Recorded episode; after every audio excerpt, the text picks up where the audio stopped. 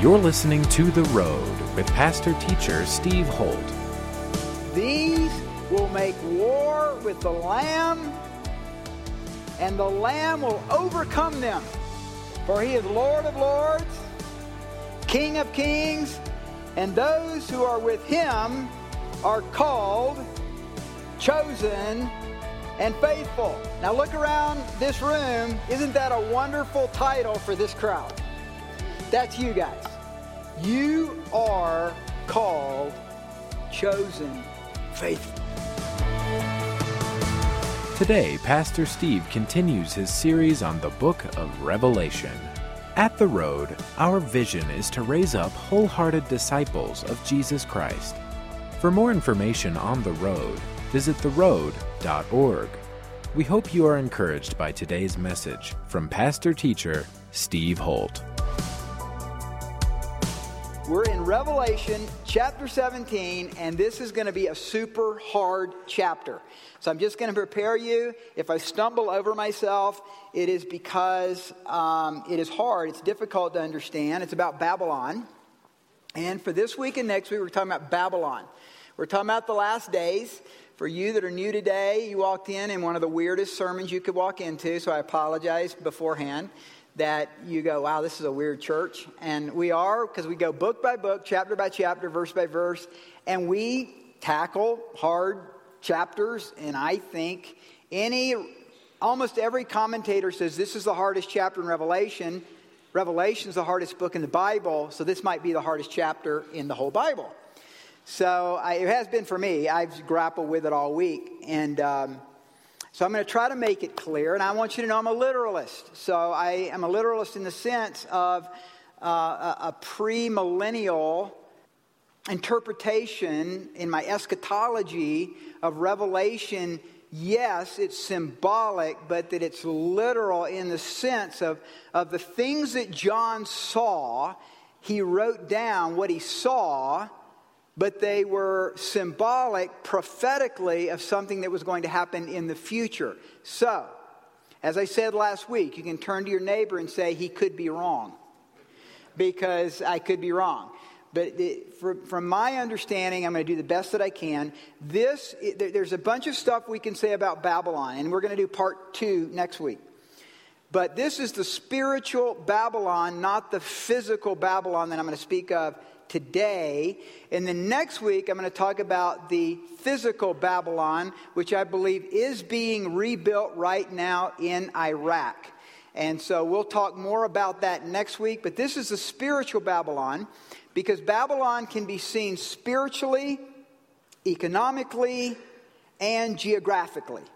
So I'm going to talk about the spiritual because that's what chapter 17 is about. And you'll understand it in about 30 minutes when we get to the end of it. You'll see what I'm talking about. But let's look at chapter 17 of Revelation. It's on the app, or if you just have your your Bible with you, just we're going to go verse by verse through this and do the best that we can in uh, discerning what God's saying to us today. This, oh, let me just start before I say this. This is for you that haven't been here, this is the 41st message in Revelation, and we're in the final three and a half years, the very end, the last days of the last days of the reign of the Antichrist. So the Antichrist has a one world government at this point. He has amalgamated, and this is really the definition, in a sense, of the spiritual Babylon. He has amalgamated all religions into one. So that's really important. It's a precursor as we launch into this. Then one of the seven angels who had the seven bowls came and talked with me, saying to me, Come, and I will show you the judgment of the great harlot who sits on many waters. So, this is only the second time in Revelation that the angel has invited John to come and see something. The other one was chapter 4, verse 1. In chapter 4, verse 1, the angel says to John, Come up, I've got something to show you that's going to happen in the future. And then he sees heaven. And I've said this before, and I'll emphasize it again that chapter 4 and 5 of Revelation is a picture of heaven. And so he sees heaven. So that's huge. Well, he doesn't use the phrase come and see again until here, and it'll come one more time. So this is huge. This is something that for some reason John wrote down for us an angel. These angels in chapter 16 we covered last week who had just dispensed these seven bowls of wrath upon the face of the earth says now come up. I want to show you something. So this is important men and women. This is this is an important thing that he's going to see. And he says there is this judgment coming on the great harlot who sits on many waters now go down to verse 15 and explains the many waters then he said to me, The waters which you saw where the harlot sits are peoples, multitudes, nations, and tongues. So we're looking at this, this one world government that this harlot sits upon. The spiritual Babylon church is the harlot all through Scripture. Babylon, and we'll cover this in just a moment, is this harlot of fornication, spiritual fornication upon the earth through false religion, false spirituality. We're in the midst of it right now. And really, I think since the, it's, it's been true through all time. But America is unique in being one of the only countries. Now, there's a few in Africa now that are really modern. In other words, they've been established in the last 15 or 20 years, but they have so much tribal issues, it's totally different. But in a category of itself is the United States of America that was established through our Constitution, our Declaration of Independence, on this idea of one nation under God. So here's what's unique. Here's what's interesting. When we look at what's happened really since the 1960s onward, and I would say probably around 1962, as prayer was taken out of schools, as the civil rights movement was growing, as we saw liberal education take a turn to the left that was different actually than the, than the definition of liberal education.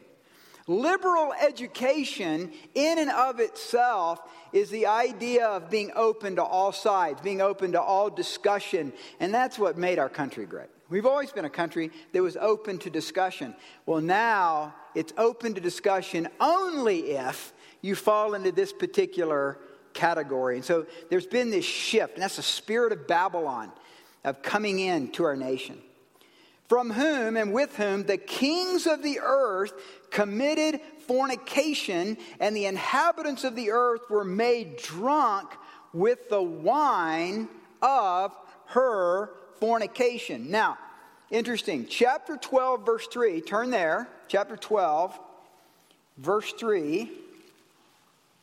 Stay right there. Hold your finger there. Here's the deal people are incurably religious. So Lenin had it right when he said religion is the opiate of the people. So this Antichrist figure, this one world leader, now has the earth, as we saw on the sea of the ocean, this, this picture of a sea of all the kings and nations and ethno groups coming together to fornicate, to spiritually commit adultery against the living and the one true God. And then look at verse 3 He carried me away in the Spirit into the wilderness. And I saw a woman sitting on a scarlet beast which was full of names of blasphemy, having seven heads and ten horns. So in chapter 12, verse 3, it's a fiery red dragon. Look at that, chapter 12, verse 3, a fiery red dragon having seven heads and ten horns. Then in chapter 13, look at chapter 13, verse 1, it's the beast with seven heads and ten horns. So the Antichrist is personally embodying this Babylonian system that I believe is a synergy of the false prophet. Remember we talked about we talked about the unholy trinity. This unholy trinity of the beast, the antichrist, this this false prophet and then Satan himself. And so they're amalgamating into whatever this means of seven heads and ten horns, this I would call it the beast religious system, kind of the beast religious system. The woman was arrayed in purple and scarlet and adorned with gold and precious stones and pearls, having in her hand a golden cup full of abominations and the filthiness of her fornication. And on her forehead, a name was written Mystery Babylon, the great, the mother of harlots and the abominations of the earth. So there you have it. This Mystery Babylon, this great city, which we'll talk about next week, this great economic powerhouse, we'll talk about that next week, but this spiritual mother of all harlots and of the abominations of the earth. Now it says she had a forehead with her name on it. Roman prostitutes had to wear a headband with their name on it. And this is obviously not a real harlot because I think she wouldn't be very successful if she said, if she had uh, seven heads and ten horns. I'm not real smart. I figured that out. Okay, so it's not a real, it's not a real pro- prostitute. But what's interesting about Mystery Babylon is that it's mentioned, listen now, it's mentioned six times in the book of Revelation, six times. Six always represents carnality in the Bible. Seven represents perfection. Seven represents God. Remember the sign of the beast? Six, six, six mentioned, Babylon mentioned six times in the book of Revelation. And listen to this six chapters of the 66 books of the Bible and all the chapters that encompasses, six chapters in the Bible are given to Babylon. I encourage you to, to read this this week. You'll find it fascinating when we study uh, the next chapter next week. But let me give it to you. That would be Isaiah 13 and 14 is about Babylon. Isaiah 13 and 14. Jeremiah 50 and 51, and Revelation 17 and 18. Six chapters, the number of carnality, are all about Babylon. Babylon was the eastern capital of Alexander the Great, which is quite interesting. Um, actually, Babylon has been taken over many times, but not virtually and completely destroyed like it will be in the last days. So he sees this, this woman arrayed in purple and scarlet, adorned with gold and precious stones and pearls. And I believe this is the economic power of the Antichrist. This is the beauty from a carnal, fleshly perspective of his control over the seaports and his control of all the trade uh, in these last days. She's holding a cup of abominations. She's involved in the wealth of the globe. Church, uh, really, the Bible could be defined as a tale of two cities. And so, more than just a Charles Dickens novel, that there's a tale of two cities, and it's Jerusalem and Babylon. Jerusalem representing the one true God, Jesus Christ, Yahweh um, a Jewish nation, a nation built on the foundations of the Torah, built on the books of the Bible that we now have as our, as our Christian Bible, Jerusalem. And then there's Babylon. Babylon is always seen as a spiritual fornicator. Uh, Babylon is always seen uh, of all those things that are evil and unjust and wrong. And so in the scriptures, you have Babylon mentioned 287 times and you have Jerusalem mentioned 821 times. Jerusalem, God's plan and salvation, and Babylon, the antithesis of God's plan. So we could almost see it as, you know, the great city and the anti city. The great salvation, the anti salvation. Jerusalem and Babylon. Now, turn in your Bibles to Genesis chapter 10. So, Genesis chapter 10, and this is the Table of Nations. Dr. William F. Albright, not a believer, but a world class archaeologist and anthropologist, has said, and I quote, the Table of Nations in Genesis 10 is unparalleled and unsurpassed in its accuracy. Didn't pick that one up in your archaeology class in college, did you? Genesis chapter 10, and I want you to look at verse 8. So, what, we, what we're dealing with here is what happened to the sons and the grandchildren and the great grandchildren of Noah after the flood. And this is important. Cush, verse 8, begot Nimrod. Nimrod began to be a mighty one on the earth. He's the great grandson of Noah. Now, here's what's interesting about Nimrod. Nimrod in Hebrew, the verb form is marad, which means the one who rebels, the rebellious one. Now, look at verse 9, and we've read verse 9 before on some of my hunting trips. I will not do this in the future. Um, he was a mighty hunter before the Lord. Therefore, it is said, like Nimrod, the mighty hunter before the Lord. Now, here's what's interesting. Most commentators, evangelical commentators who study this, say that, that the translation might be more accurate to be this He was a mighty hunter of the souls of men a mighty hunter of the souls of men against the Lord. So he's before the Lord, and you could translate it before the Lord, but it could also equally be translated against the Lord. Therefore, it is said, like Nimrod, the mighty hunter of the souls of men who was against the Lord. Now, look at the next verse. And the beginning of his kingdom was what?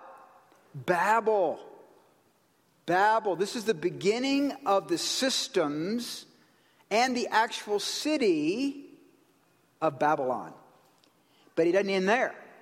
It says then, Erech, Akkad, and Calneh in the land of Shinar, which is present day Iraq. So here's what's interesting. Many people who have studied this stuff will say that they believe Nimrod was the first world dictator, that he was a type of Antichrist uh, of, of, in the days to come ahead in the future, in, in the sense that he controlled the economies. Remember, everybody's still there. We just had the flood. These are the great, these are the, gra- these are the sons, the, the grandsons, and the great grandsons of Noah. And here he begins to build at Babel what? A great tower and that's covered in chapter 11. We're not going to go into that because of time, but he begins to build this tower against God, to oppose God. And he begins to set up this system. Now, here, it doesn't end there, though. Now it's going to really get spooky for you. Ready? Okay. Tradition has it that Nimrod was the leader who built the Tower of Babel, and it is said that he had took a wife, and her name was Semiramis. I could be mispronouncing that, but Semiramis. Legend has it that she was impregnated by a sunbeam. Not a mixer, okay, a sunbeam. So she was impregnated by a sunbeam, and she became a god-like image in ancient legends. And she was called the Queen of Heaven and the Mother of the Earth. Now, follow me in this. Supposedly, she had a son by a miraculous birth from the sunbeam. She named him Tammuz. How many have heard the name Tammuz? Okay. You that are kind of, maybe you've studied cultures, you know that term. It's going to it's to become familiar. Tammuz was supposedly gored by a wild boar, and after 40 days, so, oh, I mean, I said that wrong. He was gored by a boar and died, but then 40 days later, through the mourning of Semiramis, was raised from the dead. And the symbol of Tammuz is Tau, which is a cross. Does any of this sound familiar to you? The ancient art that we have of the legend of Nimrod and Semiramis is of a Madonna holding a child, Semiramis, Tammuz, with a halo over both of their heads. You ever seen those pictures before? So there's two ways to look at it. And I remember being in a discussion with someone, really close friend of mine. They said, "Well, I mean, the whole idea of the of the uh, virgin birth of Mary. I mean, that there's all kinds of cultures that have that, and the flood and all that." And I remember saying, "Right, to my point." So on the one hand, they took it as just a copy what they should have taken, and at the end of our discussion, I think they walked away at least shaking there a little bit, is that Satan's doing the copying. So before Jesus is born, before uh, Mary was impregnated by the Holy Spirit, there was this spirit of Babylon. Because listen to what it says Mystery Babylon the Great, listen, the mother of harlots and the abominations of the earth. Church, starting at Babel, was the mother of harlots. It's been a part of the systems of the world ever since then. Pervading in idolatry, pervading in all kinds of abominations of spirituality. And the imagery of the Madonna being impregnated by a sunbeam or being impregnated by the sun god to be the mother of the earth or the mother of, of the sun, the sun god, which is what we, we called her in Japan, the sun goddess. And many of you don't know this, but the emperor actually enters into a holy chamber, tradition has it, and he, he literally does this to have relations with the sun goddess in Japan. So here's what, here's what I mean it, it pervades cultures. Follow it to Egypt, and you have Isis and Osiris.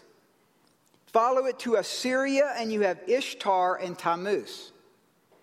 Same thing in Babylon with Nebuchadnezzar, the Ishtar gates, and 180 Ishtar idols in Babylon at the time. In Persia, Ishtar and Ashtar, and Baal as Tammuz. In Greece, you have Ashtoreth and Eroth. In Rome, you have Venus and Cupid. There are over 200 cultures, men and women, on the earth today that have written about a worldwide flood. And there's 40 nations, 40 cultures, I said that wrong, not nations, 40 cultures that have in their tradition a worldwide flood and a Madonna figure with a miraculous birth and a child that's raised from the dead. In India, it's Isis and Ashwara, and in Asia, Cybele and Alias. All coming, church, from the fountainhead of Babylon. Read in your spare time Jeremiah 44 and Ezekiel 8, and you'll see even Israel mourning the worship of the God of heaven, Tammuz. Even Israel fornicated, because this is that spirit. The spirit of Babylon. I saw the woman, verse 6, back to Revelation 17, drunk with the blood of the saints. And this is about we're about we're moving into some comic relief here. I saw the woman drunk with the blood of the saints and with the blood of the martyrs of Jesus, and when I saw her, I marveled with great amazement. So what so what John sees is he sees that the spirit of Babylon is, oh my goodness, that's what was happening in Israel all in the past. That's what's happening with the saints in the New Testament too. The slaughter of the believers is the spirit of Babylon. And so, and so he sees that and he, and he must have thought about Babylon and, and Egypt and Persia and Rome, these religious systems. And he's staggered by mystery Babylon. And then now, look at verse 7. Angels are, I mean, I, I mean, angels are cool, but I don't know where they're coming from sometimes. I mean, I really don't. The angel said to me, Why do you marvel? I will tell you the mystery of the woman of the beast that carries her, which has seven heads and ten horns. You know what this reminds me? I read so I was just cracking up. It's like here comes Mary and and the ladies to the tomb. They got spices for Jesus, and then here's two shining guys, angels, and they say, "Why are you why are you seeking the living among the dead?" I mean, nobody's told them anything, right? That's not fair. and then, you know, and, and, and then we see Jesus ascending to heaven. And then in Acts, it says an angel showed up and said, Why are you staring up into heaven? I mean, if you were just hanging out with Jesus right there, right? And he, and he decided to rise up, I can't think of anything better to do than watch him go up. then why are you doing that? And so John sees this staggering thing. He sees, I mean, he sees, he sees this harlot on a beast, and there's seven heads, and there's ten horns. And then the angel says, Why are you marveling at this? and then I love what the angel does next. Here's the angel's explanation. All right, here we go. Y'all ready for this? So I marvel with great amazement. The angel said, Why do you marvel? I will tell, I will tell you now the mystery. I'm going to tell you the mystery. I'm going to let you know the mystery of the woman and of the beast that carries her, which has seven heads and ten horns. Now, listen to the angel's explanation. Ready for this? The beast that you saw was and is not and will ascend out of the bottomless pit and go to perdition. And those who dwell on the earth will marvel, whose names are not written in the book of life from the foundation of the world, when they see the beast that was and is not and yet is. Here is the mind which has wisdom, the seven heads and seven mountains on which the woman sits. There are also seven kings. Five have fallen, one is, and the other has not yet come. And when he comes, he must continue a short time. And the beast that was and is not is himself also the and of the seven, and is going to perdition. And the ten horns which you saw are ten kings who have received no kingdom as yet, but they received authority for one hour as kings of the earth. Thank you, Angel. I really appreciate that explanation. That's really, really helpful. I'm glad angels didn't write scripture. Okay? But let's try to tackle it. What, what's going on here? Look at verse 8 he does say, The beast that you saw was and is not, and will ascend out of the bottomless pit and go to perdition. If you recall in chapter 13, when we looked at the qualities and the characteristics of the Antichrist, and you can go back and find that message, I mentioned this deadly wound, this deadly head wound that was healed. So I believe as we read this, he says, He is, he was, but then he was not but then he ascends out of. It's this picture, I believe, of, the, of this world dictator, the Antichrist, who's been, I don't know if he was shot or, or somehow he was dead. It appears that he was dead, and then he, he resurrected. And you can go back and listen to my explanation of that. Verse 9 Here is the mind which has wisdom. The seven heads are the seven mountains on which the woman sits. Now, anybody at the time of John would have said, This is Rome because Rome is known as a city on seven hills. And so the explanation to them, but it's so much broader than that. And that's because of the rest of what he says about these seven heads and these seven mountains.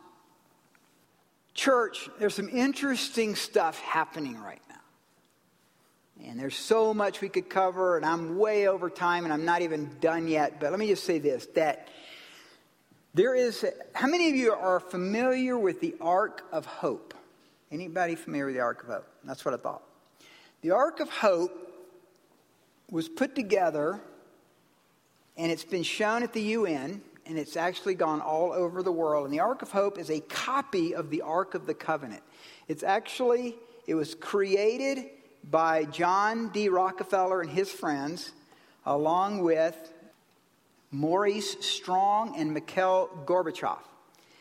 And, it, and, it, and when you go in, you can just put an Ark of Hope, you can look it up, and you can see this chest that looks exactly like the Ark of the Covenant.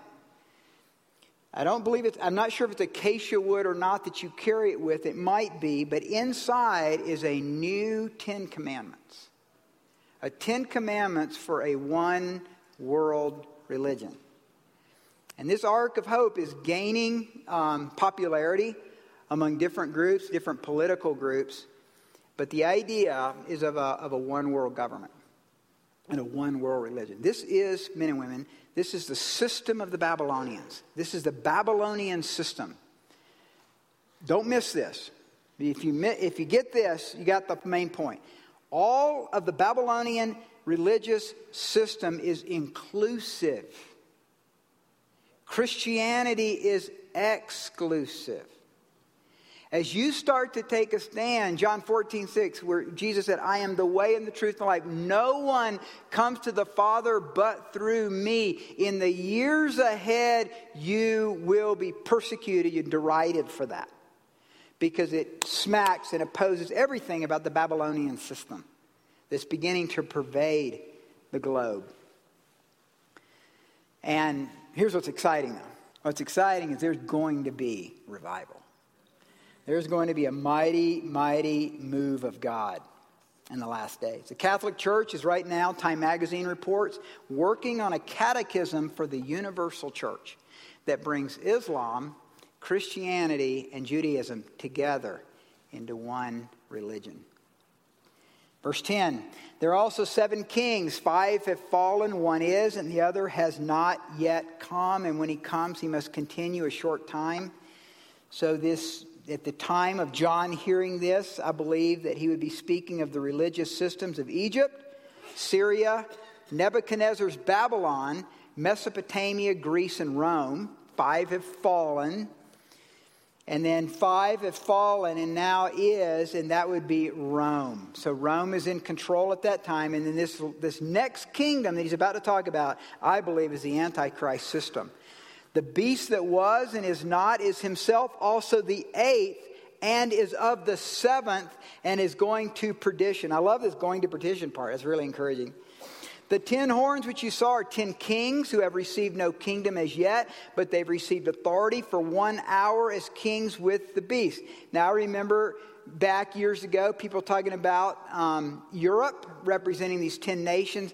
I would say that I believe today it's 10 regions of the world. There's probably 10 regions of the world that will rise up and amalgamate into one. But then here's the trump card. Verse 14. These will make war with the Lamb, and the Lamb will overcome them. For he is Lord of lords, King of kings, and those who are with him are called, chosen, and faithful. Now look around this room. Isn't that a wonderful title for this crowd? That's you guys. You are called chosen, faithful. You are called, chosen, and faithful. And the only reason you are is because he who knew no sin became sin on your behalf that you might be the righteousness of God. The Bible tells us, the book of Revelation tells us that Jesus is the one who was and is and is to come. Because he is the one who was, he can say, You are justified. Because he is the one who is, he can say, You are sanctified. And because he is the one that is to come, he can say, You will be glorified. The dragon is at war, church. We are in a war. My prayer every Sunday is to equip the saints. Through our worship, through our prayers, through our mission teams, even through our announcements, that you would come out of here more equipped than you came in for the battles ahead because life is hard. If life's been easy for you, just hang in there, it'll get harder. But as we discover how to walk in victory, it's trusting in Christ and knowing that He's the Lord of Lords and the King of Kings. And here's what I think He means by Lord of Lords He is the Lord over your overlords. If you are addicted to some substance, if you're addicted to sex, if you're addicted to, to pot, if you're addicted to cocaine, you have a Lord in your life. And it's a cruel taskmaster. Sin is always a cruel taskmaster. Pride is a cruel taskmaster. Your way or the highway is a cruel taskmaster. He can be Lord of that Lord in your life. Will you give it to him? When you give it to him, capital L, Jesus Christ becomes Lord over that taskmaster and he begins to set you free. And he's the King of Kings. And so and so he is the king of all the presidents and all the prime ministers and all the emperors and all the leaders of the earth. He is actually moving and forming a direction for his greater glory. And we get to be a part of it. And then we are called. And we're called not because we have a calling into full time vocational Christian work. Very few of us, 99 point whatever percent, are not called to that, but we're all called to mission. Whatever job you're in, whatever work you do, you're called to be a wholehearted disciple right there. You're called to be a part of the Springs Initiative, to show up with a paintbrush in your hand and a, and a rake and gloves and get dirty for Jesus. One of the things that my dad gave me, and I'll share this more next week, was a love and a compassion for the underprivileged, for those who had not been blessed with as much as I'd been given. And in the South, where I grew up in South Carolina, near my granddaddy's ranch, we had everything. He drove a Pontiac Bonneville baby blue. Only on Sunday.